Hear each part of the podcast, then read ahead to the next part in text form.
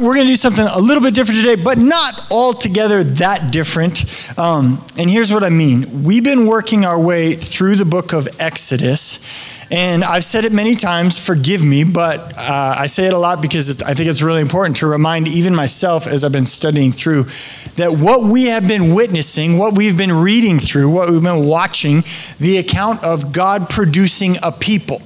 Okay, so sometimes we get bogged down a little bit in the stories of Exodus, and they're great stories, right? We got Moses going on, and his parents put him in the river, and then we got like the 12 or 10 plagues of Egypt, right? And that's kind of where we've been in for the last couple months, and then we're going to get into the Ten Commandments and the law and the things like that, and you kind of lose the forest for the trees. What is happening is God is coming, he's going to come out of this time period with a people who are his people, right? So what we're doing right now is this first half of the book of Exodus is kind of split in half. The first half is God bringing his people out, and then the second half is going to be what it looks like to live now that his people have been brought out. So he's producing a people. We come into the book of Exodus with this family. We come out of this book of Exodus with this nation that is God's people, proclaimed as his people and self-proclaimed as his people. And what he has to do in the meantime is he has to bring his people out,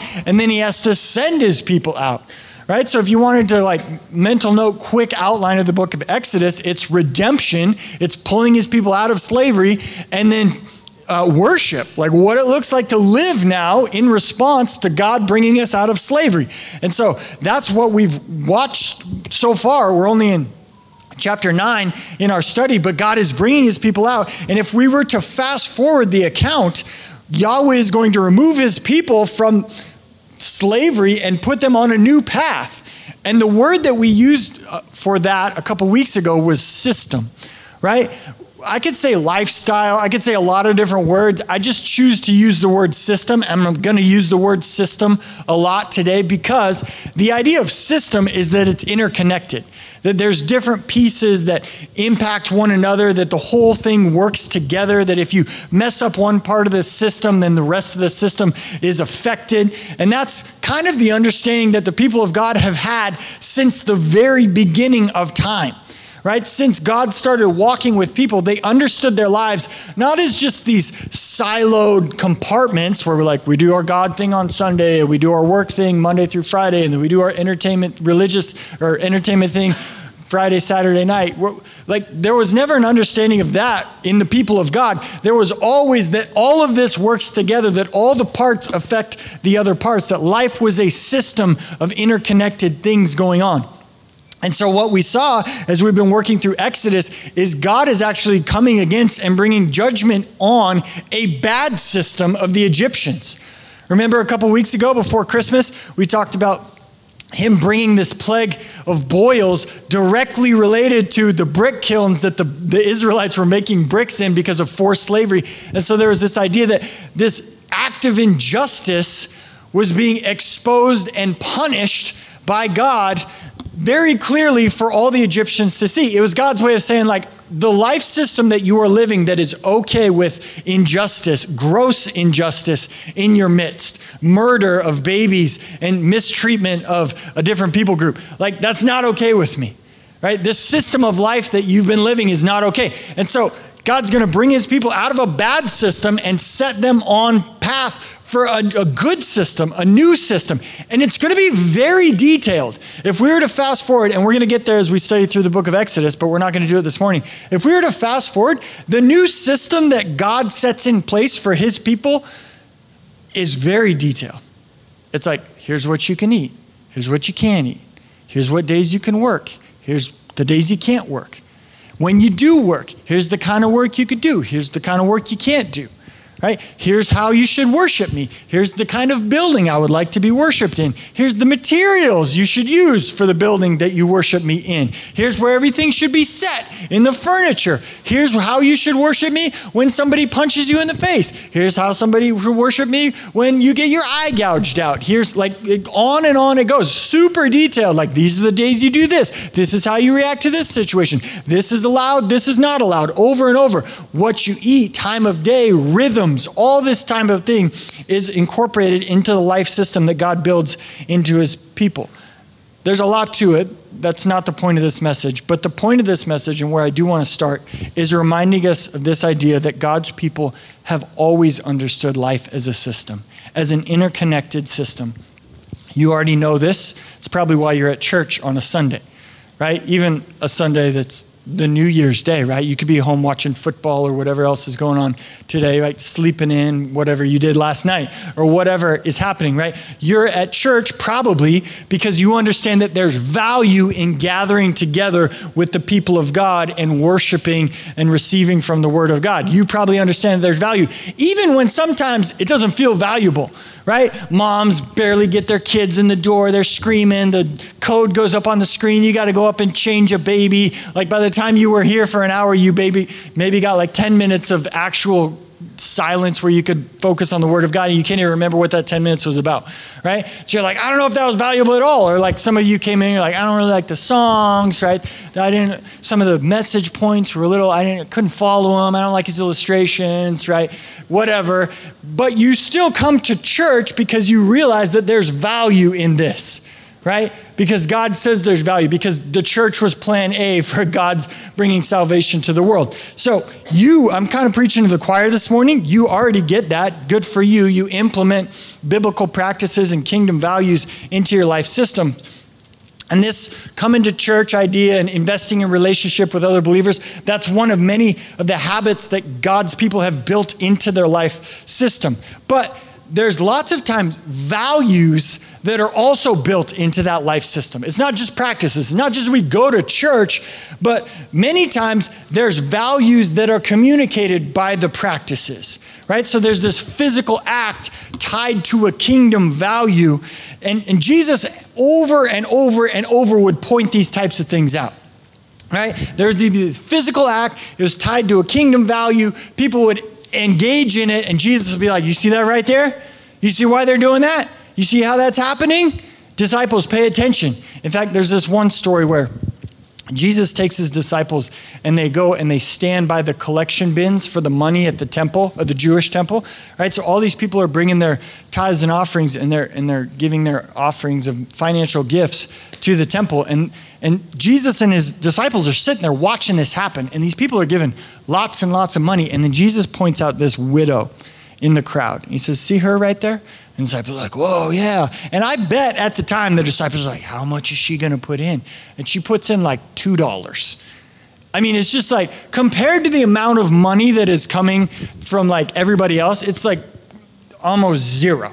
$2. And it's enough to buy like something maybe, right? Maybe some bread or something like that. And Jesus said, she gave more than anybody else gave this morning. And he decided to point that out.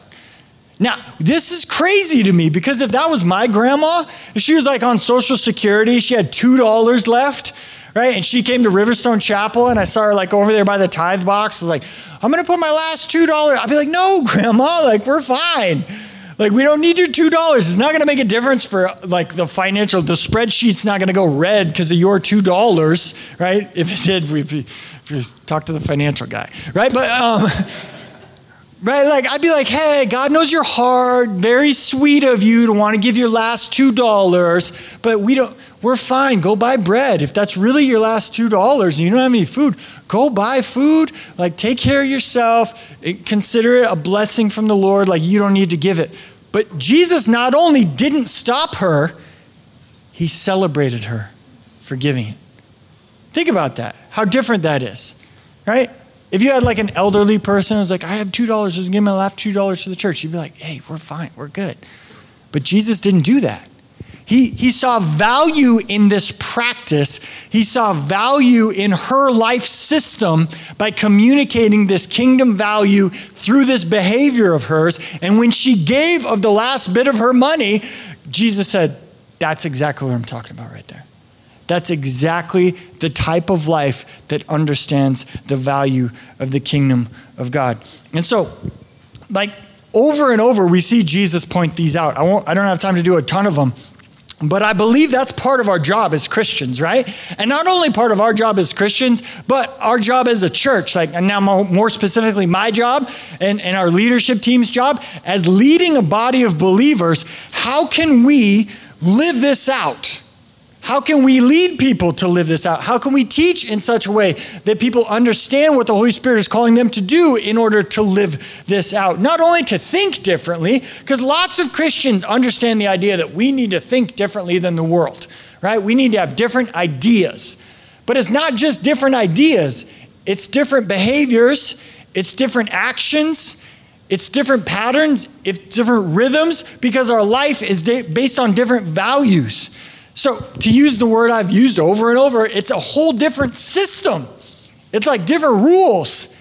It's why like a Macintosh, and that's an old one because you guys don't even know it, like a Samsung phone and an Apple phone. You can't download the same apps for both of them, right?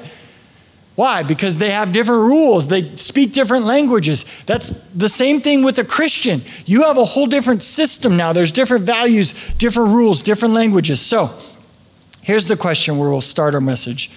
You're like, start our message? What have we been doing for 10 minutes? It's New Year's. What would it look like to build our life systems in 23 on kingdom values and practices? Is there something that we could do to arrange and posture our hearts to behave and act in accordance with the Holy Spirit's values and systems that he desires to put in our life? I believe there is, and our leadership team believes there is. And so what we're gonna do, and this is the second year in a row we've done this, is we're gonna start 2023 with a time of corporate prayer and fasting. We're gonna spend the first part of our year in a time of gathered together in community, prayer and fasting, and we're inviting you to be a part of that. Now, if you've never been a part of something like this, it's not new, okay? Prayer, you probably know that prayer isn't new. Fasting also is not new. And I'm not talking about the diet, you know, the thing going on so you can fit into your bikini this year. I'm talking about actual denying of self food in order to live out a kingdom value. Prayer and fasting has almost been completely lost in our culture today, even in the Christian culture, in our church world, but it was a practice tied to a kingdom value that the people of God participated in for literally thousands of years. Okay, so this time of prayer and fasting that we're going to engage in, we're gonna call it Focus 12, because it's gonna last for 12 days. 12 days, we kind of just picked it, but kind of didn't just pick it. Our church is named Riverstone Chapel based on Joshua chapter 4 and the 12 stones that the Israelite people pulled out of the Jordan River. So we're going to do 12 days of prayer and fasting. Anyway, back to fasting. Fasting was introduced and instructed by God to his people in the Old Testament. There were many times in the Old Testament where the people of God fasted because of the circumstances of their lives. Both Old and New Testament, there are several examples in the scriptures of people who are fasting not only because of rhythms and patterns and habits in their lives commanded by God, but because circumstances in their lives were in such a way they're like, oh, this came up. We need to pray and fast for this. And then we get to the New Testament and we have groups of people praying and fasting for a purpose. Right? Corporate prayer and fasting. That's actually a couple times in the Old Testament too. It's like we're proclaiming a fast because this circumstance came up. So that's what we're going to do. We're going to try as best we can as a church to do things that people in the Bible did. Sounds like a novel idea, right? So let's start here. What is fasting? Fasting is when you go without food for a certain period of time. Pretty simple. That's the idea. People sometimes get a little bit off. The Catholic Church has got their own, like, I'm not bashing the Catholic Church in this, but because of their habits and patterns, right, and Lent and things like that, people are like, oh, I'm fasting from social media, or I'm giving up chocolate, or I'm fasting from coffee, which don't do that. I'm joking. If God tells you to do it, do it. But I'm fasting from, you know, TV or technology, or I'm fasting from whatever, sports. That's not fasting. Okay, it's abstinence, which is also a kingdom value and great and valuable and helpful, but it's not fasting. Fasting is going without food. You could combine it with abstinence, and actually, I'm personally, like without like pointing to myself too much. I'm personally going to abstain from a couple of those things like cell phones and sports and things like that during our time of prayer and fasting. So it's going to be combining. But fasting itself is going without food, just so we all know what we're talking about. Does that matter? Is it important? Seems to be important to Jesus. Jesus fasted. Jesus fasted. Every single follower of Jesus that we know of in the New Testament fasted at some point. And they didn't fast from like social media, right? Jesus like, I'm not going to check the gram for 2 weeks. No, that's not what he did. He went without food. So it seems to be important to God and to Jesus because it does something in our life system that is valuable and helpful for us. Even actually, at the beginning of the New Testament, followers of Jesus, all of them fasted every Wednesday and Friday for hundreds of years. That just is what it meant to be a Christian, right? It was like, I'm a Christian. I follow Jesus. Okay, we fast on Wednesdays and Fridays. Cool. And they just did it. That was just what all the Christians did for hundreds and hundreds of years until the Roman government kind of made Christianity the state religion, and it got a little bit weird at that point. But up until that point, all Christians fasted. That was just what they did. They fasted on Wednesday. They called it the Black Fast, black like sorrow, Black Fast, where they would go without food for daylight hours. They would only eat one meal that day after sunset, and they would do it on Wednesday because that was the day Jesus was betrayed, and they would do it on Friday because that was the day Jesus was hung on the cross. For hundreds of years, that was just normal Christian experience. So, why fasting? Denying yourself food is this kingdom value that we've seen Jesus teach over and over when he spoke about denying yourself. Okay? So you could fast from other things that your body doesn't crave as much, or maybe your body does crave them a ton, but there's something special, and food holds a special place in your life that when you deny yourself food, it is a living out of this kingdom value that Jesus talked about, to deny yourself. Is there anything more opposite than in our culture, like as a value, than to deny yourself? Denying yourself in 2022 in America is like, what's wrong with you? Like it's actually not only not celebrated to deny yourself, it's actually looked down upon and judged as morally wrong. You can't deny yourself. You have to be true to yourself. The heart wants what the heart wants, which is like a ridiculous saying from an old guy that like fell in love with a teenager, right? And we quote it like it's some sort of gospel truth. Like, no, denying yourself is actually the thing that Jesus said must happen if you are to follow him. He didn't say, everyone who comes after me should really think about denying themselves because it would help them. No, he said, if you want to follow me, you must deny yourself. You have to deny yourself. It's not optional. So anyway, the first thing that you would notice if you began fasting is that fasting will expose your bondage. Okay, we're going to talk about what will happen if we begin to fast right now, right? It reveals the areas of your life where you are still enslaved. It might reveal how focused on yourself you really are. It might reveal how addicted to comfort you have really become. It might reveal how impatient you are when you don't get your way.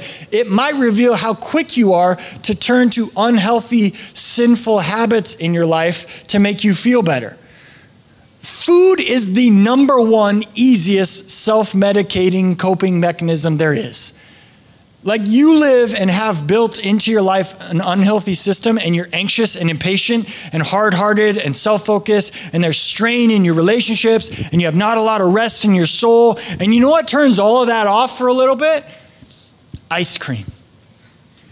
Right? Like, I did too much. I overworked. I didn't have good relationships. I was impatient with my kids. I didn't invest good in my wife, and my marriage is kind of on the rocks. It's like, but chocolate is so good.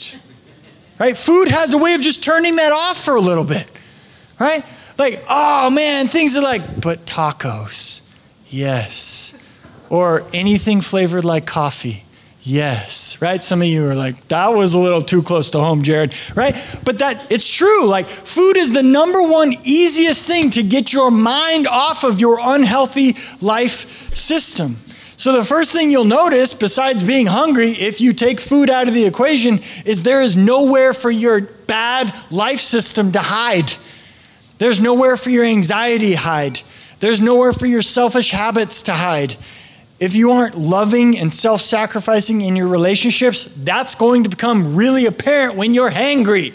You remember those Snickers commercials where it's like, you're not yourself when you're hungry. Like, yeah, you're actually your most self when you're hungry. And that brings us to the next thing fasting does. Fasting gives us practice. Fasting gives us practice. Fasting is practiced humility and suffering. So it's like training, right? If you want to be good at anything, like sports or music or anything, you train, you practice. You do what you think you're going to do over and over and over and over again. A basketball player will shoot baskets at a hoop, right? Over and over and over again, so that when they get into a game and they get the ball, the hope is they can make a shot because they've practiced it. Right? I have basketball coaches murmuring to their wives in the crowd. Is that wrong? No, we want to make shots. Passing is for losers. Anyway, right? We practice this thing so we can make shots. The same thing is in the Christian life as we practice humility and suffering. Humility is something God calls us to live into, right? You think you're going to be great at humility if you never practice it? No. You never practice being humble. You never practice going through difficulty. You never practice enduring. You never practice going through something that doesn't feel right and you not getting your way. So what happens when you fast is you practice denying yourself. So the kingdom of God values denying yourself. Fasting practices denying yourself. The kingdom of God values humility. Fasting is a practice in humility, not getting your way. The kingdom of God teaches that God works through suffering. Fasting is a practice of allowing God to work in something that is hard and difficult. Skipping a meal is difficult. So if you practice it and then you go out into the world and somebody else makes life difficult on you, maybe they cut you off on the freeway, or maybe they break a relationship in a way that really is hurtful to you, or maybe they sin against you really, truly, and strongly. You don't freak out because you've practiced. You've practiced not getting your way, so when life works out that you don't get your way, you're fine. Now, when that starts to happen, when we do this practice suffering and this practice humility and this practice enduring of hardship, and we begin to shape our character in those instances, then something really cool begins to happen. When those kingdom principles begin to take root in our hearts, then something really cool happens. It's called breakthrough. And this is the next thing that fasting can do. Fasting can lead to breakthrough. There's actually this story in your Bible where Jesus sends his disciples on ahead of him to this town.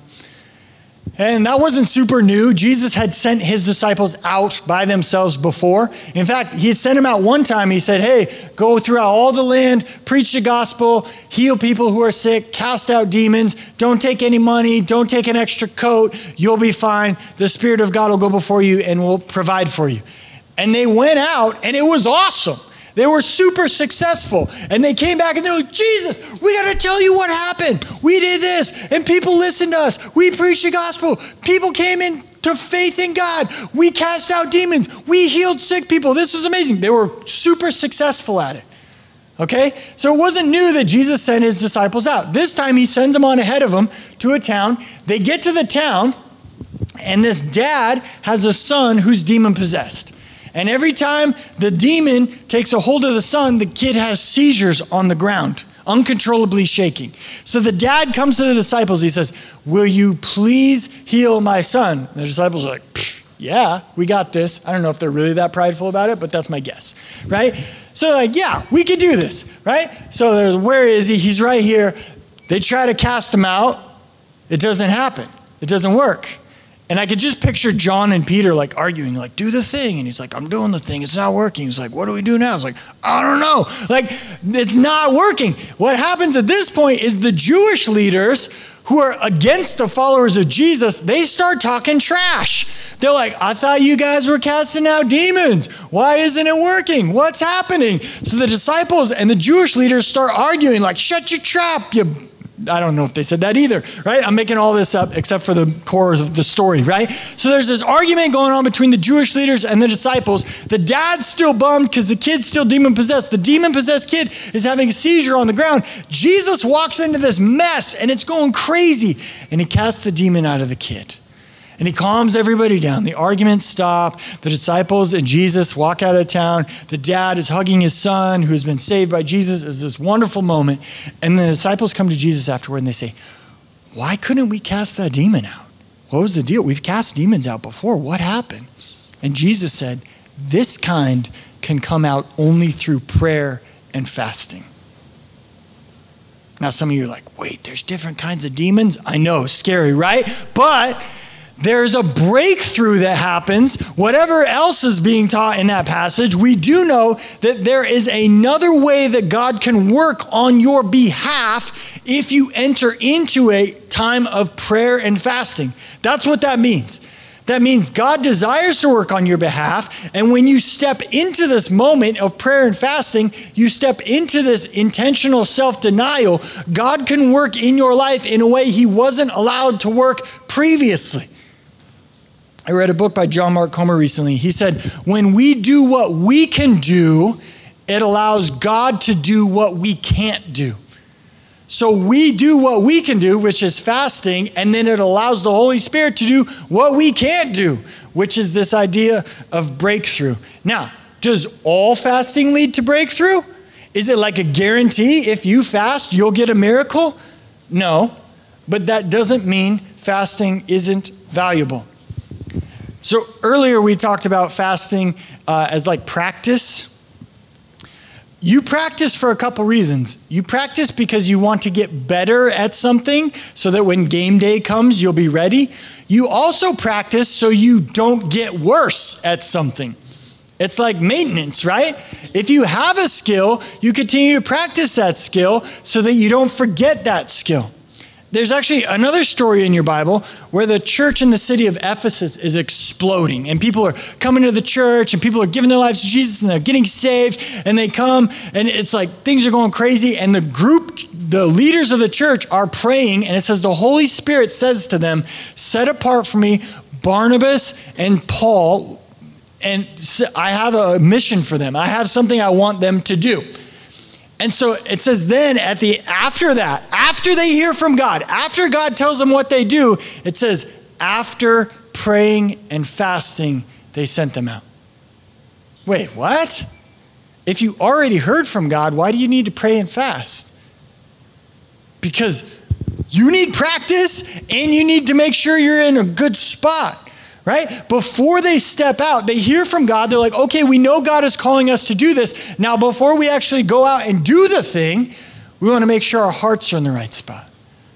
We want to make sure we're practiced being humble. We want to make sure we practice denying ourselves.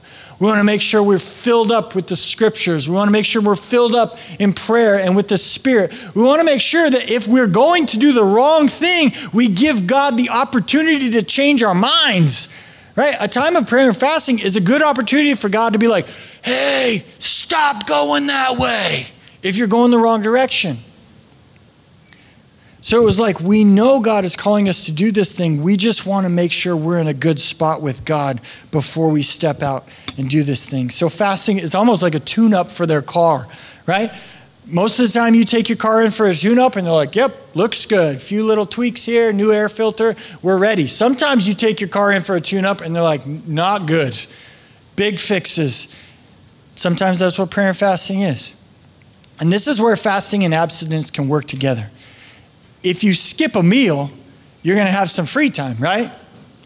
If you don't eat, especially in these days, right, when so much work went into preparing and planning for a meal, you couldn't just go down to McDonald's and get a meal if you decided to. So if you're going to have free time, don't spend the free time on more social media, right? Don't spend the free time on another Netflix series, right? Do something valuable with your freedom. Spend another 15 minutes with your Bible on your lap. Have another cup of coffee in the morning and just be thankful to Jesus that he loves you, right? Text a friend. I just wanted to encourage you this morning. I'm not eating lunch, so I just wanted to say you're awesome and I'm thankful for you. Maybe read your Bible. Maybe memorize your Bible. Actually, we're going to be focused on this next couple months. There's we have a subscription to Right Now Media, which is a video series online. There's one that Ben stumbled upon that was how to read your Bible, teaching people how to study their Bibles. That would be a great thing to do with your free time if you spend this 12 days in prayer and fasting with us. Maybe you're skipping breakfast with us and you're like, I'm going to watch one of these little videos and I'm going to actually do what the guy says on how to study my scriptures. That's an incredible use of your time. There's actually, we're going to read in Isaiah chapter 58 later, when God's people fasted and they used the time that they had to continue in their sinful habits. And God was like, what are you doing? You're praying and fasting and you're a jerk to your wife still. Like, you're fasting and reading your Bible and you're still not a good dad to your kids. You're oppressing the people who work for you. You're using selfish habits and ambition. Like, what are you? You're supposed to be pressing closer to me, and you're just not going without food, but living according to worldly values. That's not fasting. That's not what I've called you to do. So maybe a time of Bible study and learning how to read your Bible in a different way, that would be an incredibly valuable way to spend these 12 days. There's another great thing about fasting. When you unplug from food, and maybe you unplug from a couple of these other things in abstinence, like social media or TV or sugar or I don't know, whatever you're going to unplug from, it's like allowing your mind to breathe some fresh air. I don't know if you've ever been in a place where you've had not fresh air, and you're like, I need some fresh air. You ever been in one of those moments where you're like, just give me some fresh air? Our mind is like that sometimes. The culture we live in, there's just like nasty values like floating through the air, like all the time. Like if you take this time of prayer and fasting to unplug that for a little bit, that might be incredibly valuable and healthy. I remember when Megan and I were first married, we had to take Toby to Denver. We lived in Colorado at the time for some hospital visits. And the hospital visits were a couple days apart. And so we had to stay the night in Denver for a couple nights. And so we get there and we go to the first hospital visit. And we didn't have any money. We were just married. We had family help us with a hotel room for the couple days. And so we couldn't spend any money. So we were like, what is free to do in Denver for like the next 2 days until our next visit? And so we ended up just going to the mall. We're like, oh, it's indoor. It was winter time, so it was cold and stuff like that. We're like, we'll just walk around the mall. So we went to the mall. We walked around. We didn't have a mall in the small town we were in. So we're like, this is cool, a mall, right? I know nobody cares about the mall anymore, but at the time, it was a big deal because I'm old. Anyway, so we're walking around the mall, and we're like, this was great. Toby had fun. We got to let him run around a little bit. He didn't break anything. It was great. So the next day we get up, no doctor's appointment this day. We're like, the mall was great yesterday. Let's do the mall again. So we looked on our phones. It was like, there's a bigger mall not too far away. So we go to the bigger mall. We walk big laps around this mall. And Toby runs around. And then this one has a play place. And it was like, whoa, this is cool. So like Toby loves the play place. It was like, great. 2 days straight in the mall. So the third day, Toby's like, I want to go back to the play place. We're like, I'm kind of tired of the mall. But I guess it's free, right? So Megan found another mall that was the nicest mall in Denver and had some stores that weren't at the other malls. And we're like, we'll go to this mall. And by the third day in the mall, man, like my clothes started looking dirty. My shoes weren't as clean, right? They got that car parked in the middle of the mall all the time. And you're like, my car's not that nice. That one has seat heaters and leather.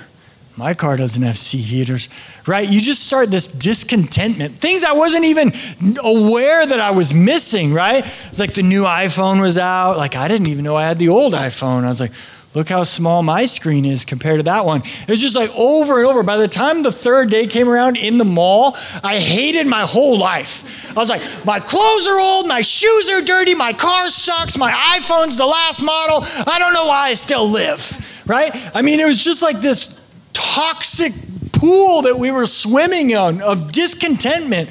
And so the fourth day, like we had a doctor's appointment in the afternoon, but the morning I was like, no more malls. And we splurged, we spent $7 a piece and we went to the zoo. And guess what they were trying to sell at the zoo? Nothing. It was awesome.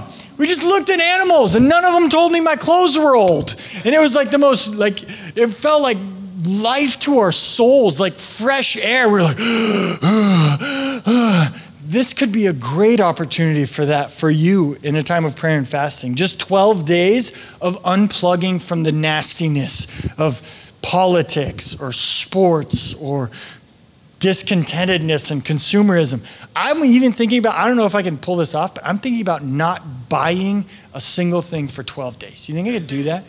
Like if we go do all our food shopping and just like no buying. No adding, no discontent. I need to go get this thing. I don't know. I don't know if it's possible. I might try it. I'll tell you how it goes next Sunday. I might fail miserably, right? John Calvin said this about fasting. He said there's two ways Christians get fasting wrong. They either don't understand its value, so they don't do it, or they think it's a way to get God to do what they want. They think it's a way to control God, so they do it with the wrong motivation. So I pray as we head into this time, we avoid both of those. Both thought, I don't need to do this, right? Because there's some people who are listening to this, right? Like, nah, I'm not doing that. Oh, our church is prayer and fasting. Not me. I can't. Okay. Did you ask God? Right? I don't want you to do anything God doesn't call you to do.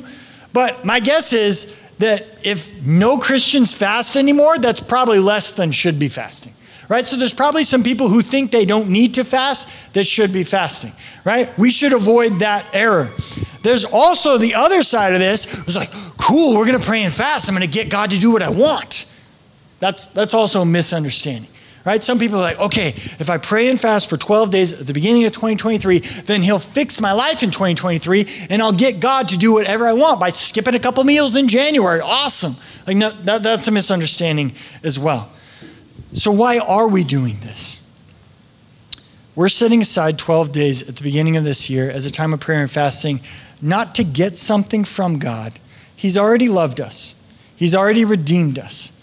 He's already showed his love for us. He's already given us the hope of heaven. You're not going to not go to heaven because you didn't pray and fast with Riverstone Chapel in 2023.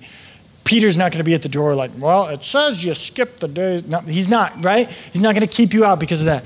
We are fasting not because we're trying to get God to do something for us, because he's already done such incredible things for us, and we are grateful. We're doing it because we see it taught and modeled in both the Old and New Testament in the scriptures. We see it modeled and taught in the life of Jesus and his followers, not only in your scriptures, but throughout church history. Followers of Jesus have thought it valuable to fast and pray. And we're doing it because we believe the things that God has called us to in 2023 and the gifts and resources and relationships he has allowed us to steward are precious and valuable and worth this time of practicing what we preach. I just look through this room and I know that there's dads in here, there's husbands in here, there's wives in here. There's sons and daughters. There's people who run companies. There's people who have lots of money in the bank. There's people who have relationships.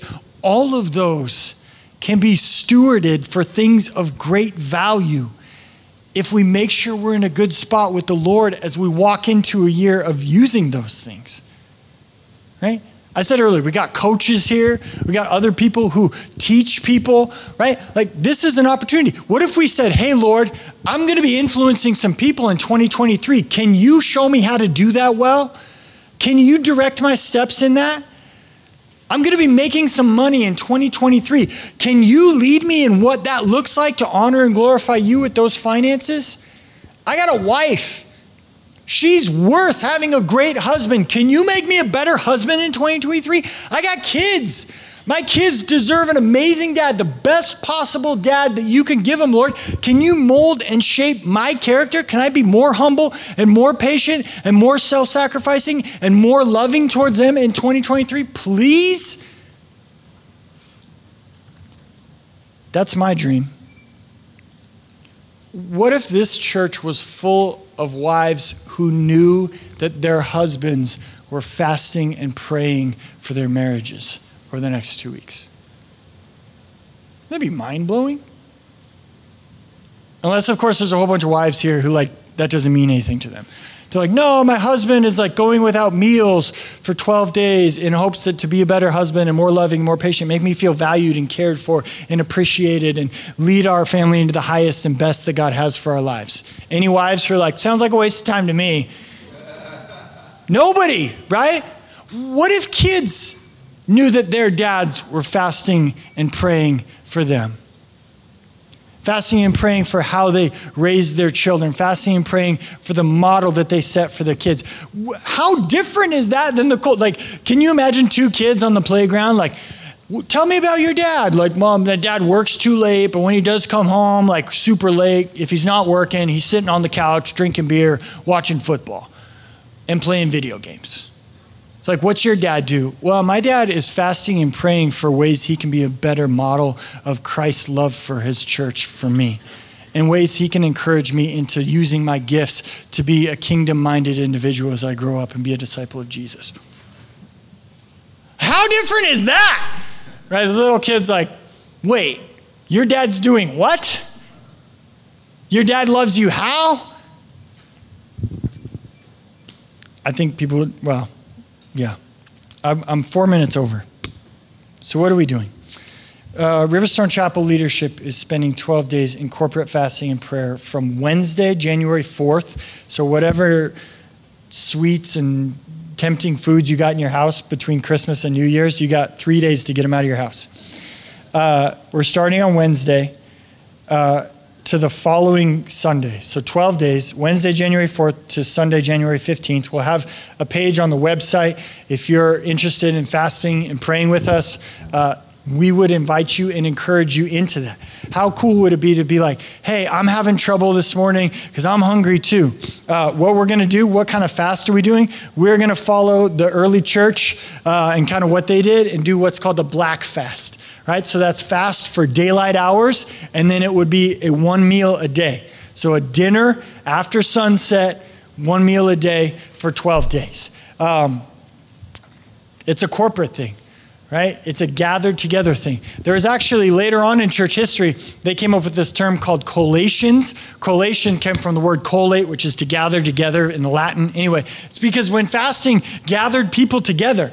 Now, collations, if you want to do that, that's kind of a, like, hey, I need to eat, man, but I'd like to still do a part of this, right? So if you're like a UFC fighter and you're going to fight somebody on Saturday, like maybe you should eat before you fight somebody, okay, if that's your job, okay? So collations would be not a complete fast, but you eat a quarter of a meal for breakfast and a quarter of a meal for lunch and then the regular meal for dinner, right? So a quarter of the meal you would normally eat for breakfast, a quarter of the meal for lunch, and then a regular meal for dinner.